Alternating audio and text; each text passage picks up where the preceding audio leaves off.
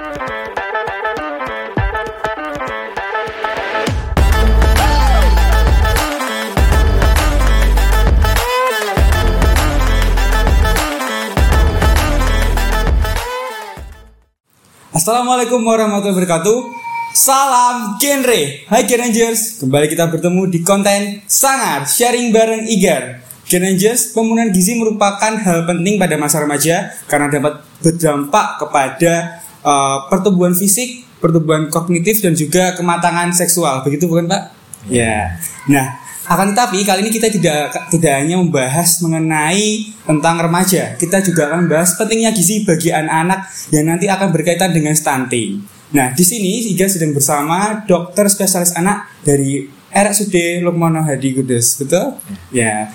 Please welcome dokter Arif Faiza. Ya. Yeah. Yeah. Selamat datang Bapak. Ya, selamat datang. Selamat pagi. Selamat pagi. Pagi ya. Selamat siang. Ya, selamat siang.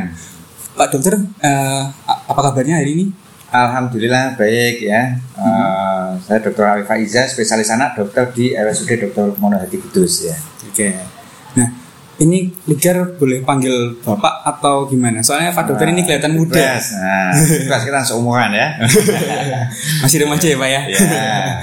Nah, kalau boleh tahu ini kesibukan Pak Dokter akhirnya ini apa? Ya, karena saya sebagai dokter anak ya, ya tentunya semua pelayanan terkait dengan kesehatan anak ya. Hmm, yeah. Saat ini kan paradigma untuk pelayanan kesehatan anak sudah mulai bergeser. Jadi tidak hanya melayani pasien anak-anak yang sakit, yeah. Tetapi anak-anak yang sehat itu uh, juga sudah banyak yang mulai datang untuk konsultasi ke poliklinik di rumah sakit, ya. Yeah. Uh, dan akhir-akhir ini karena ada program dari pemerintah terkait dengan percepatan penurunan stunting, ya uh, kami yang dari Rumah Sakit Umum dokter Loekmono Hadi juga sebagai tempat rujukan untuk kasus penanganan stunting dari desa ataupun dari puskesmas. Seperti itu ya gitu. Nah, Gen Rangers, um, dokter Arif Faiza ini seperti yang dikatakan tadi bahwa dokter adalah dokter spesialis anak ya. Iya. Ya. Nah, sebelumnya kita sudah pernah bertemu ya Pak. Ingat nggak waktu ya. Ada seminar pencegahan stunting di ya. Sumur ya yang jadi sama betul ya. Juga. Gitu.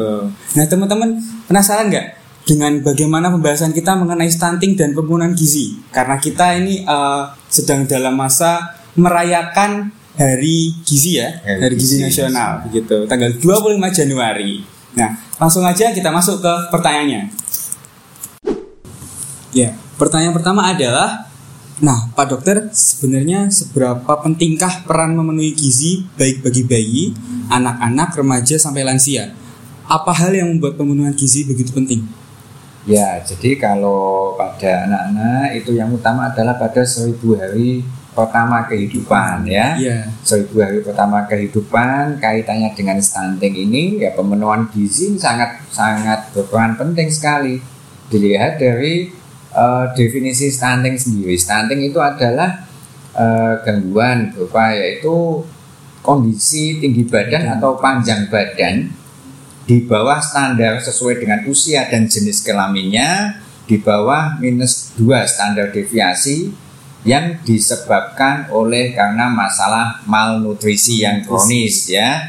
Nah, makanya asupan nutrisi, pemenuhan gizi ya penting sejak mulai dari masa pembuahan atau bahkan sebelum kehamilan itu ya, sampai dengan utamanya pada usia dua tahun itu termasuk dalam seribu hari pertama kehidupan ya. Nah, tentunya yang selanjutnya juga penting ya, cuma pondasinya itu adalah ada di seribu hari pertama kehidupan.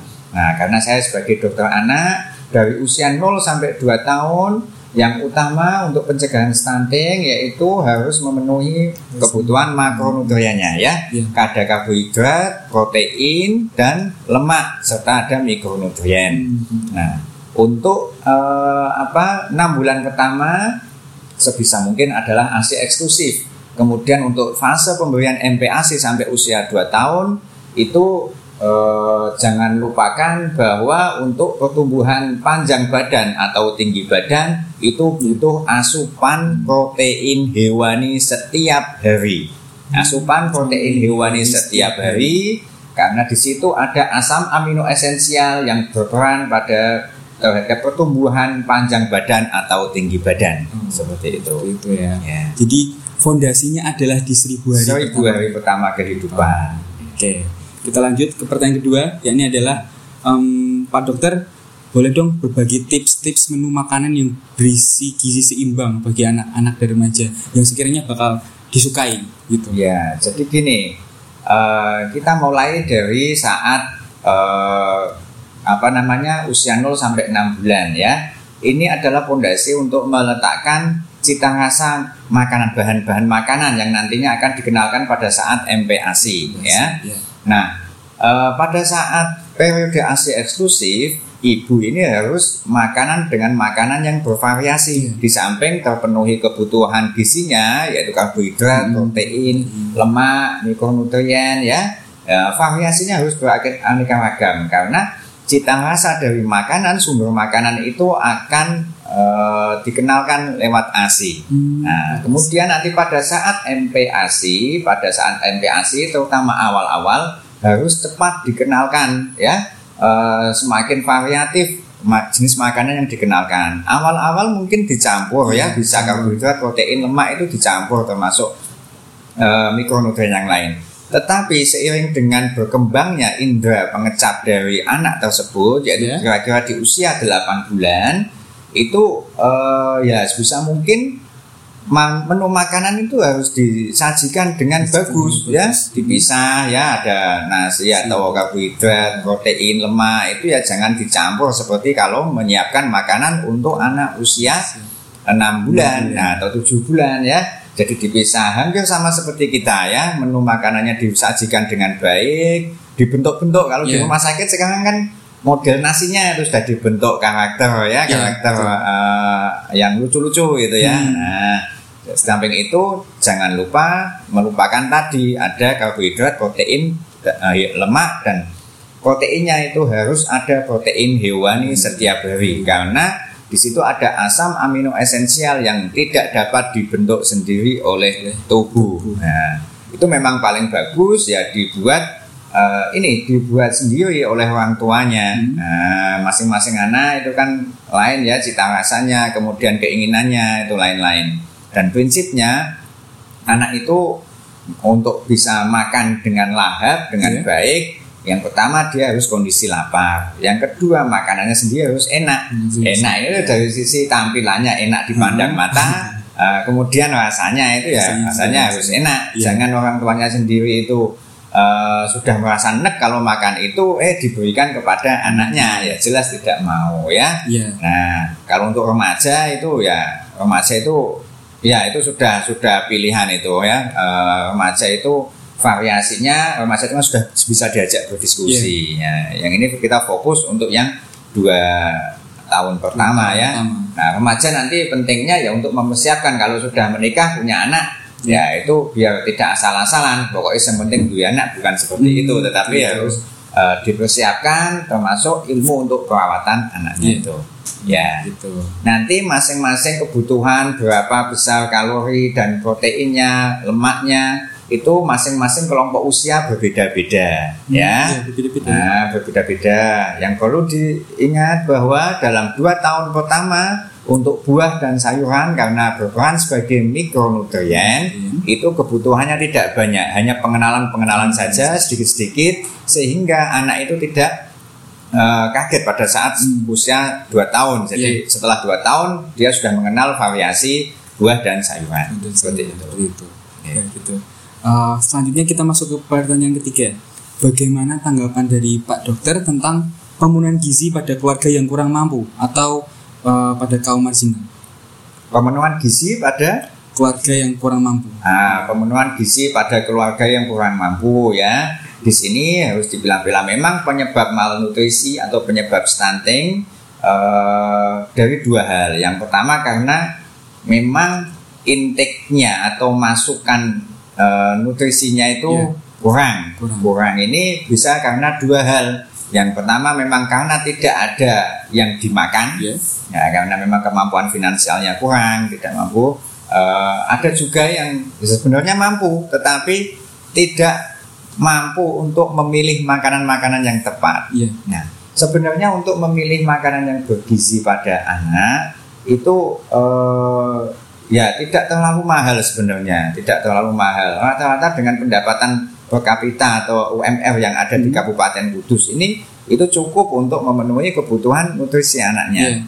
Nah, tapi pemilihan mana makanan yang tepat untuk anaknya itulah yang harus senantiasa eh, disosialisasikan kepada masyarakat. Jadi meskipun keluarga tersebut itu dengan penghasilan yang kurang, itu insya Allah dengan eh, sumber daya apa yang ada di sekitar kita itu sudah bisa cukup untuk memenuhi kebutuhannya. Contohnya sendiri, kebutuhan untuk masalah protein hewani itu tidak perlu yang muluk-muluk harus apa namanya seafood, seafood. Itu bukan. bukan tetapi ya yang di sekitar kita, telur ayam, adanya telur ayam apa, ayam kampung boleh, ayam liar boleh, telur ayam daging, telur juga boleh. Kalau tidak ada telur, mau ikan, ikan yang di kali boleh ya, di sawah gitu yeah.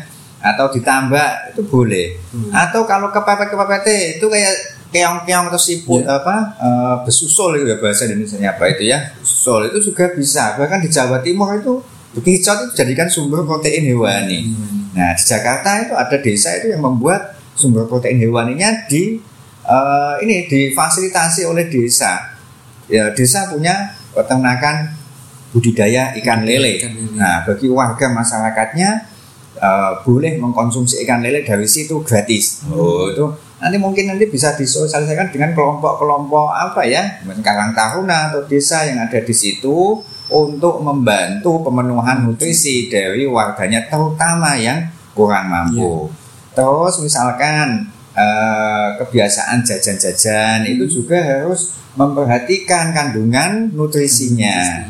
Kemarin waktu saya eh, jalan-jalan sampai ke desa di daerah selatan, Kudus bagian selatan, itu ya banyak anak-anak yang sudah mengkonsumsi minuman kemasan dan di situ tidak ada kalorinya, hanya eh, apa kandungan gula yang tinggi. Yang tinggi ya. Saya tanya harganya berapa, ternyata harganya sekitar tiga ribu sampai empat ribu rupiah satu botolnya itu, dan itu kalau diganti dibelikan susu, susu. itu sudah dapat satu kotak juga. hmm. Artinya apa ya, sebenarnya daya beli masyarakat ya, kita mampu masyarakat. Dan kalau memang tidak benar-benar tidak mampu, itu tanggung jawab nanti kita bersama dari pemerintah desa, kecamatan, kabupaten, dan instansi-instansi pemerintah serta perusahaan yang ada di Kabupaten Kudus ini insya Allah uh, siap untuk membantu untuk pemenuhan kebutuhan nutrisi sesuai dengan kebutuhannya ya, ya. Sesuai dengan kebutuhannya. Nah, bukan sesuai dengan keinginan karena keinginan belum tentu butuh, ingin ya. belum tentu butuh. Nah, jadi mengutamakan kebutuhan gitu ya. Iya, kebutuhannya harus tepat gitu ya. Oke.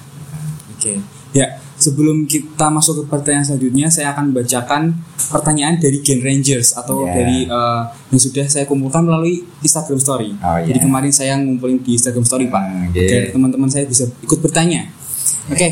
Yang pertama adalah dari Atristiver dua puluh tujuh. Kak, mau tanya, misal si anak sudah teridentifikasi stunting, apakah bisa kembali normal? Ya, yeah. Jadi begini. Kalau memang sudah teridentifikasi stunting, yang perlu diingat bahwa masuk stunting ini harus melewati beberapa pemeriksaan-pemeriksaan ya. Tidak hanya sekedar pendek yang dibandingkan dengan temannya, tetapi pendeknya ini harus dikonfirmasi. Paling tidak itu di rumah sakit, diperiksa oleh dokter anak, dipastikan pengukuran antropometrinya ya. Kemudian memang tinggi badan atau panjang badannya memang di bawah minus dua standar deviasi sesuai dengan usia dan jenis kelaminnya. Itu saja tidak cukup. hmm. Kalau baru itu pendek saja itu disebut stunted. Stunted penyebabnya banyak, bukan hanya masalah nutrisi, ada masalah hormon, ada masalah yang memang apa namanya Uh, familial, artinya dari keluarga yang pendek yeah. atau kelainan-kelainan sindrom yang lain. Harus dipastikan ini memang murni masalah gizi, gizi. Nah itu baru disebut stunting. Nah kalau masalah stunting terkait dengan tinggi badan hmm. atau panjang badannya, hmm. selama anak itu ditangani lebih awal, terutama dalam seribu hari pertama, untuk masalah panjang badan atau tinggi badannya rata-rata bisa kembali normal, meskipun tidak bisa maksimal seratus persen sesuai dengan potensi tinggi badan atau panjang badannya. Yeah. Nah, Tetapi yang harus diingat bahwa stunting itu bukan hanya sekedar ukuran yang pendek, tetapi dengan panjang badan atau tinggi badan yang kurang tersebut karena malnutrisi itu juga memiliki dampak kepada perkembangan dan pertumbuhan otaknya. Ya. Nah, itu yang saat ini belum kami teliti di Kabupaten Kudus hmm. ini. Dari puluhan anak stunting yang kami tangani di R S U D uh, dokter hmm. Loekmono Hadi Kudus ini memang sudah mungkin yang sudah lulus dari uh, pendek dari tinggi badannya membaik menjadi normal itu sudah ada dua puluh lebih untuk yeah. anak ya. Yeah. Uh, tapi untuk kapasitas intelijensianya kita belum melakukan pemeriksaan. Hmm. Kalau sudah ada pemeriksaan sebenarnya stunting itu mempengaruhi kapasitas intelijensianya. Hmm. Ya. Yaitu yang tidak bisa kembali seratus persen sesuai dengan potensinya. Gitu ya. Seperti itu ya.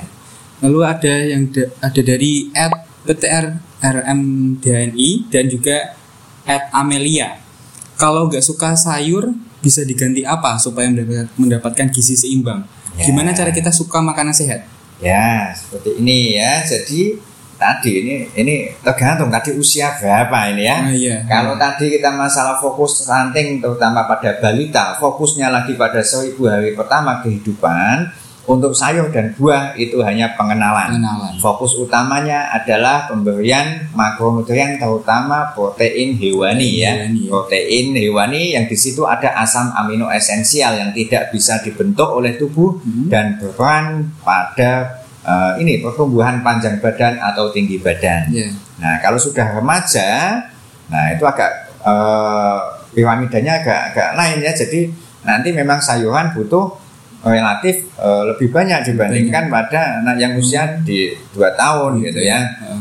Nah, kalau pada remaja sayuran uh, ya ini ya bisa diolah dengan berbagai macam cara ya, jenis sayuran itu kan ada yeah. banyak. Uh. Nah, mungkin ada segmen tersendiri nah kalau kaitannya dengan remaja nanti ya. Nah, karena ada fokusnya ini stunting uh, lebih fokus kepada seribu hari pertama kehidupan atau pada uh, maksimal paling tidak ya pada uh, sampai usia lima tahun. Yeah. Meskipun di atas lima tahun itu bisa dilakukan perbaikan, tetapi karena pada saat usia lima sampai uh, lima tahun sampai sembilan tahun itu pertumbuhan panjang tinggi badan itu lambat, jadinya eh, dampaknya kurang kurang begitu terlihat, ya. Ya, oke. Okay. Gitu. Selanjutnya ya. Ada pertanyaan dari Ivan Rahma. Ini adalah seberapa berpengaruh gizi bagi pertumbuhan fisik remaja yang hmm. mageran atau kurang olahraga. Jadi kan nah. kadang ada ya remaja-remaja yang disuruh makan terus tapi dia ya. jarang olahraga. Apakah itu akan berpengaruh? Ya, jadi berpengaruh. Ini masuk ke remaja ya, masuk ke remaja. Jadi untuk pemenuhan gizi remaja, remaja ini ya penting juga dibahas untuk masalah stunting karena ini fondasi yeah. uh, sebelum remaja tersebut nantinya terutama remaja putri itu nantinya akan mengandung, mm-hmm. menikah, mengandung, punya anak, ya kemudian mengurus anaknya. Yeah. Jadi uh, remaja putri ini ya tetap harus terpenuhi kebutuhannya mm-hmm. makronutrien, karbohidrat, protein, lemak. Dan karena masih dalam masa periode tumbuh kembang, yeah. jadi anak-anak itu kan sampai usia delapan belas tahun, nah, sampai delapan belas tahun anak-anak itu, jadi masih masih ada proses tumbuh dan berkembang. Betul, betul, betul. Itu membutuhkan aktivitas fisik, fisik untuk pembentukan otot, oh. ya, kemudian untuk apa menguatkan tulang, yeah. ya, uh, dan terkait dengan penyerapan-penyerapan vitamin atau mikronutrien yang lain, ya. Tetap harus berpengaruh. Nanti latihannya ada beberapa kondisi. Latihan terkait dengan kardiologinya ya, terkait dengan kapasitas yeah. kardiovaskularnya hmm. ya. Nah, itu nanti kalau ukurannya ya bisa diukur V O dua max itu ya, V O dua max itu itu nanti harus harus terkait latihan itu. Di samping itu untuk membentuk postur tubuh yang baik yeah. juga diperlukan uh, latihan fisik, fisik terkait yeah. dengan kekuatan otot. otot. Nah, so. Jadi harus seimbang antara fleksibilitas, kardio, kemudian kekuatan otot. otot. Yeah.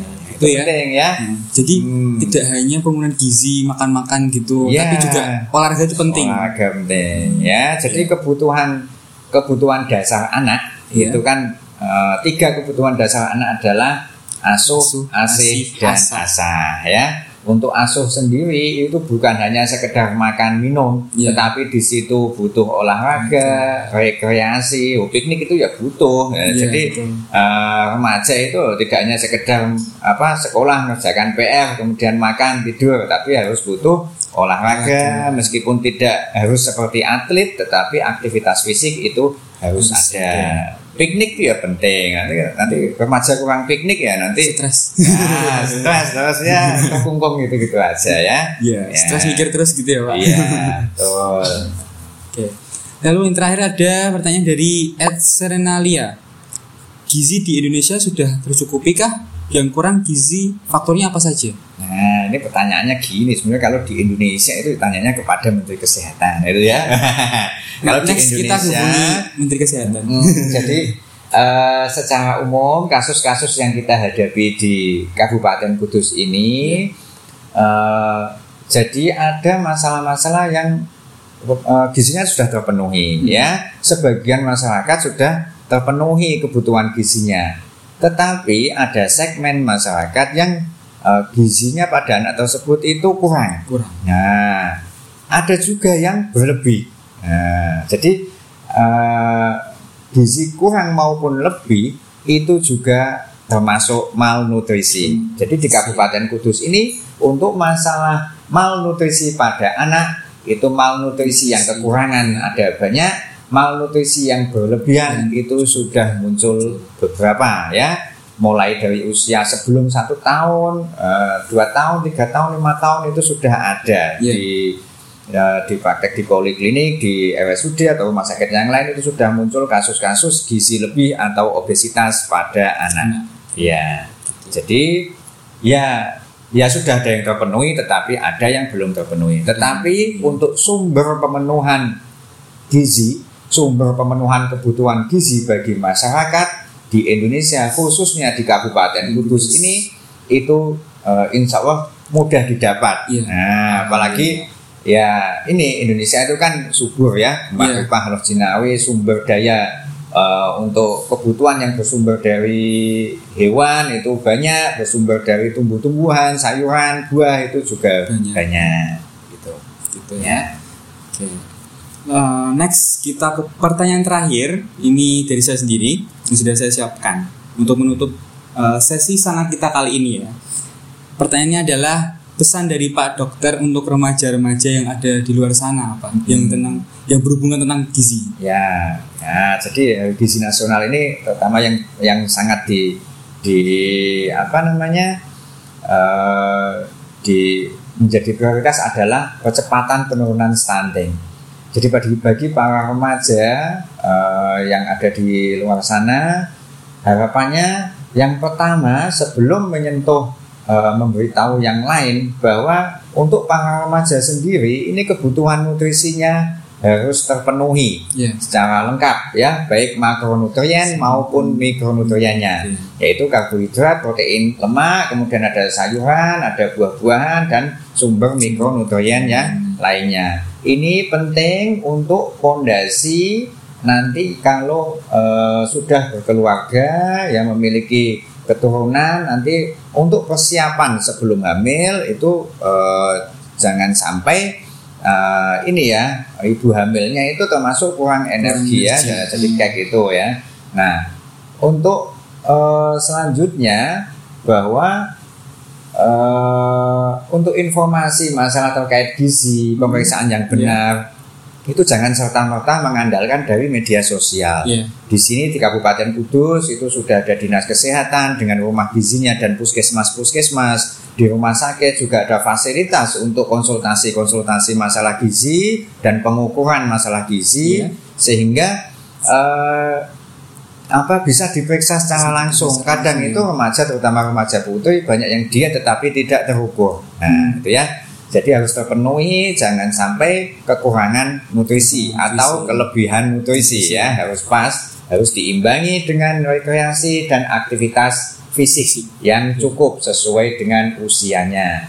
Dan selanjutnya harus melihat kiri kanan tetangganya atau saudaranya ya, e, terutama yang dalam periode seribu hari pertama kehidupan untuk senantiasa bisa menyebarkan informasi bahwa untuk seribu hari pertama kehidupan, terutama yang sudah lahir, itu anak-anak membutuhkan konsumsi protein hewani setiap hari ya. Uh, yang ini penting untuk uh, pertumbuhan panjang badan atau tinggi badan, sehingga nantinya uh, tidak ada kasus stunting yang baru ya. ya. Untuk Uh, pemantauan pertumbuhannya selama masih dalam kandungan bisa periksa ke puskesmas maupun dokter spesialis kandungan.